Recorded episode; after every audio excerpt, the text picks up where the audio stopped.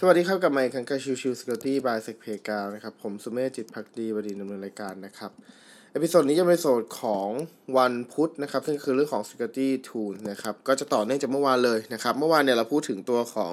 BI BYOVD นะครับ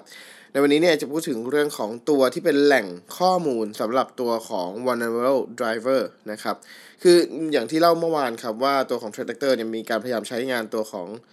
driver ที่เป็นมีช่องโหว่นะครับเพื่อจะทำการเรื่องของ privilege escalation หรือจะกระทำการในการโจมตีใด ๆ ก็แล้วแต่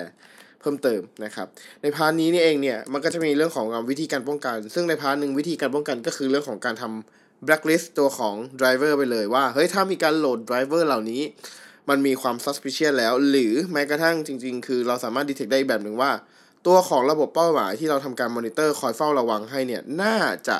มีช่องโหว่และอาจจะทำให้เกิด ถ้าสมมุติว่า threat actor เข้ามาได้ อาจจะทำให้เกิดเรื่องของตัว privilege escalation หรือการถูก disable ตัวของ antivirus หรือตัวของ endpoint detection เองก็ตามนะครับ ซึ่งใน part นี้เนี่ยก็ได้ได้มี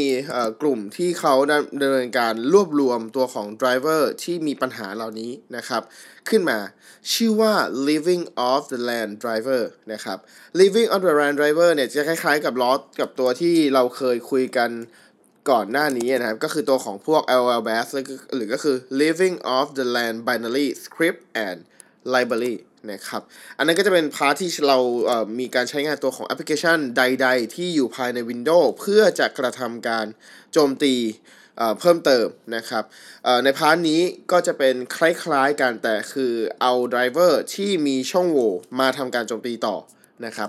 อันนี้จะเป็นการรวบรวม driver เหล่านั้นนะครับ ชื่อว่า living off the land driver นะครับ ในส่วนของ living off the land driver นะครับก็จะมีเรื่องของตัวรายละเอียดไปเลยครับว่าเอ่อตัวของ driver ที่มีช่องโหว่มีเอ่อตัวไหนบ้างนะครับแล้วก็ถูกค้นพบตั้งแต่เมื่อไหร่